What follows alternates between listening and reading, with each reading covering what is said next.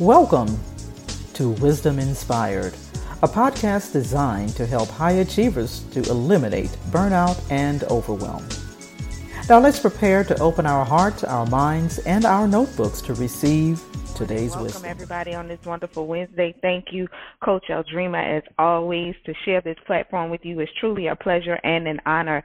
Thank you guys for joining us this morning. So, um, as you can see, I'm excited. I'm pumped up. As always, I, I really do. Y'all just have to know these calls serve to give myself wisdom as well, to reignite potential that lies within myself. So before you even get it, I'm really just already full and ready to just pour in some great value and wisdom to inspire you on your journeys today. So today's topic, we're still building and unpacking this power of the pause.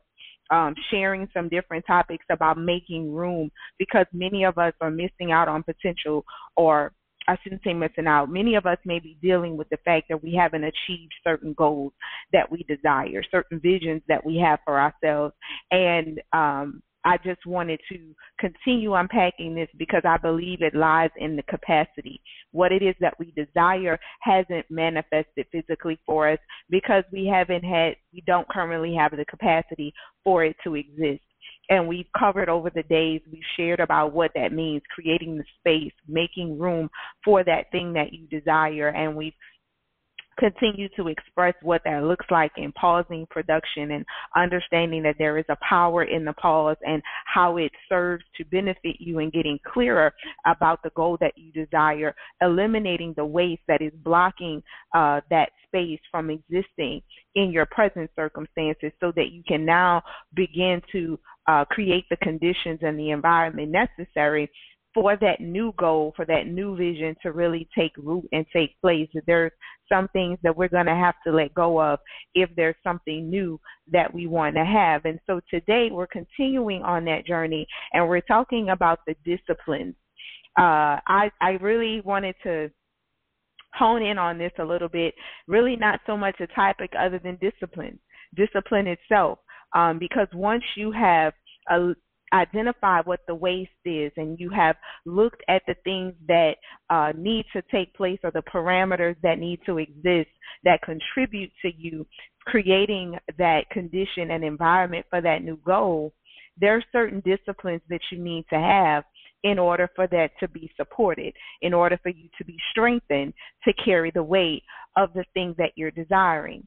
So yesterday I used an example um, talking about in earning, right? Someone who wants to go from earning a hundred thousand a year to earning a million dollars a year.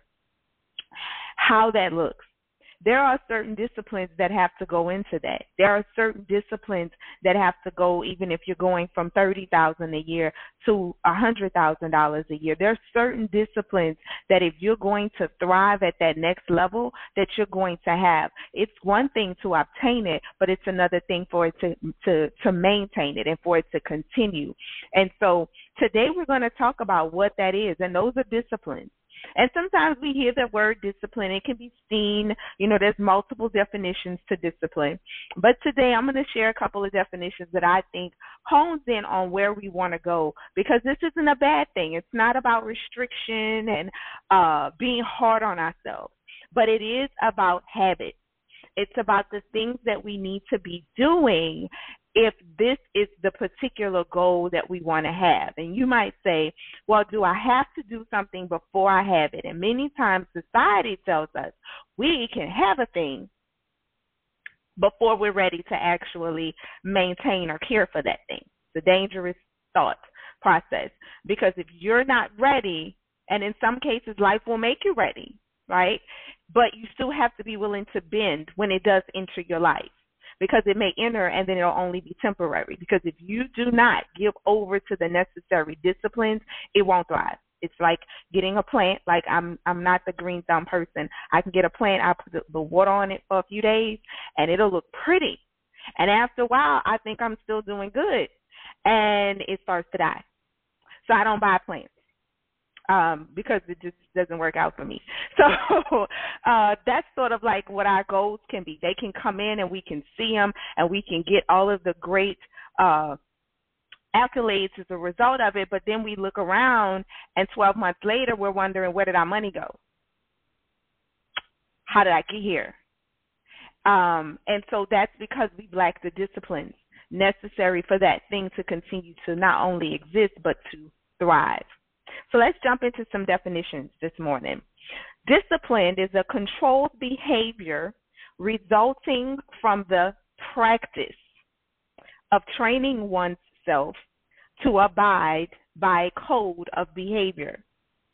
A controlled behavior that results from the practice of training oneself to abide by a code of behavior.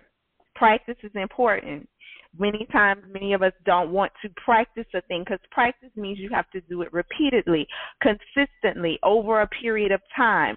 My son is real hard on me right now as i'm doing my workouts because he has this goal to be in fitness and nutrition and he's like well mom you have to get you a routine if you're only gonna do two days a week or you're gonna do two three days a week, you gotta be consistent on what those days look like so that your body can begin to form this relationship between your workouts and it can start producing the results that you desire. He's like, You can't say it's Monday this week and the next week you don't do until Tuesday because your body is not used to that and you're constantly not allowing it to catch up.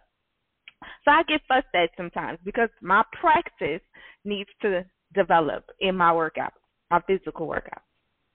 And so many times that is the same way it is in our business.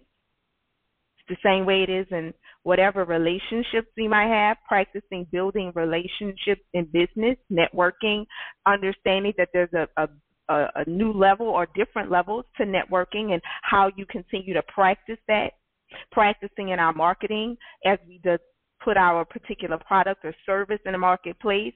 Many times, practice just means doing some things over a period of time without seeing results.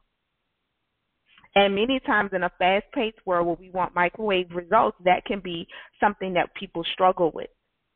And we all find ourselves struggling with it in some area, right?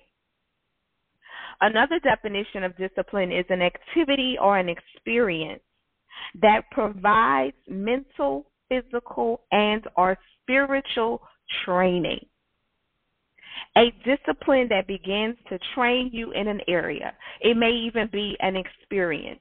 So we have to be mindful of the experiences that we have in our lives because if we have too many experiences that do not fit into the goal that we have in front of us, they could actually be training us away from the thing that we desire instead of training us into it. And uh, the last definition it is a system of rules of conduct. So all of these combined fit perfectly into what we talked about with parameters and how you begin to decide what it is, what's needed for that thing to exist, what's needed for that thing to be in your present moment. And now those things become your code of conduct. They become the way you behave, and they become the way that you make certain decisions about where you will go, who you will be with, how you will spend your time.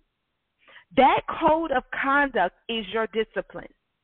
It is the execution of those codes of conduct that will then begin to produce the environment and the conditions needed for that seed of that goal to take root and to begin to form and blossom in your present experience. But it is important that you remain consistent in your discipline. As I said earlier, I gave you an example where I'm struggling and finding a routine that works so that I can be consistent in that. Because the issue isn't so much the working out as much as it is my mental is being developed. Because I have a mental block when it comes to working out.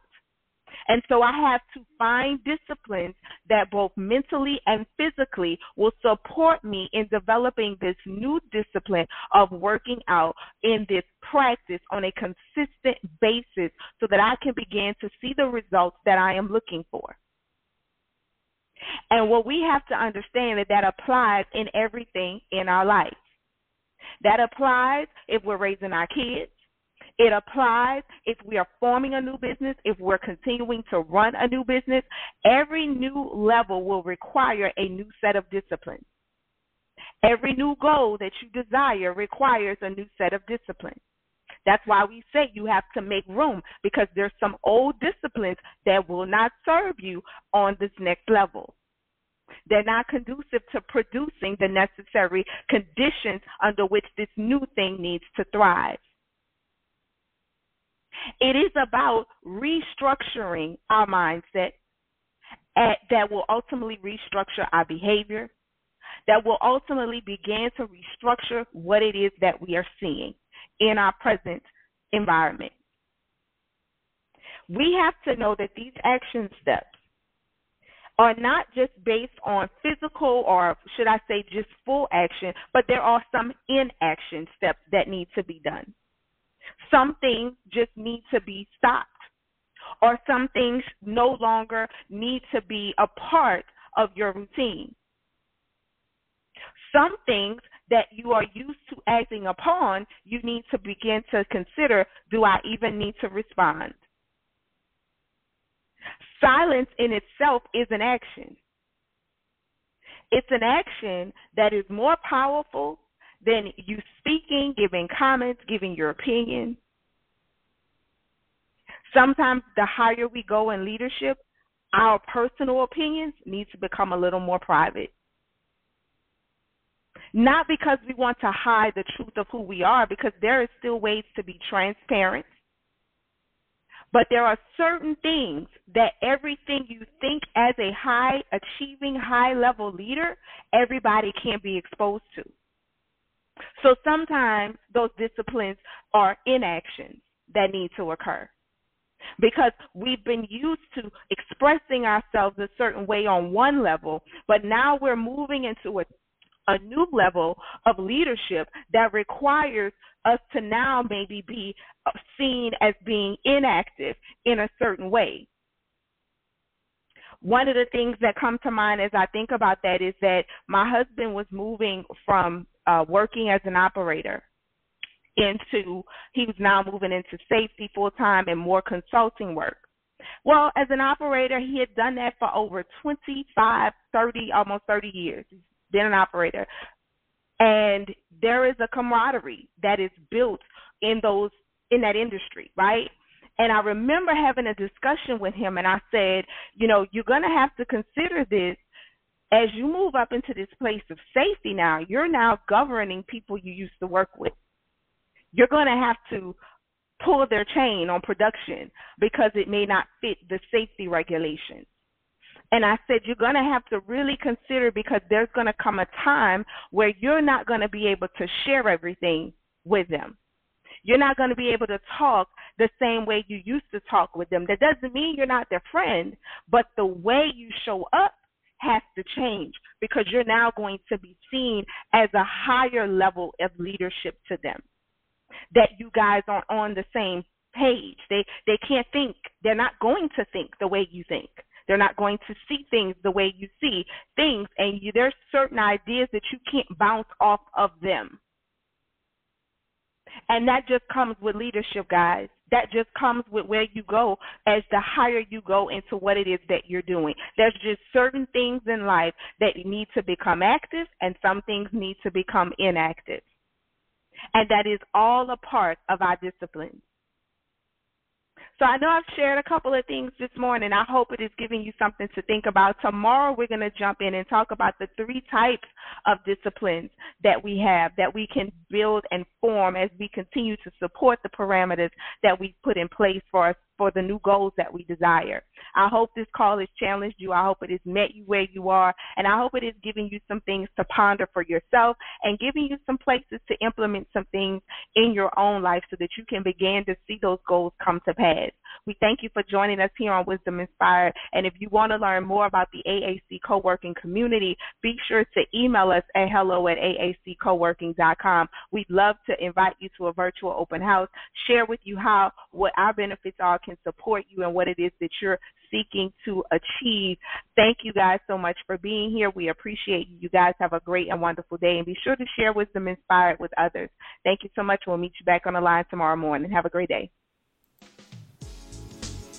I hope you enjoyed the episode of Wisdom Inspired that was brought to you by the AAC co working community, a virtual community designed to support female entrepreneurs, business owners, and freelance professionals. For more, go to wisdominspired.net.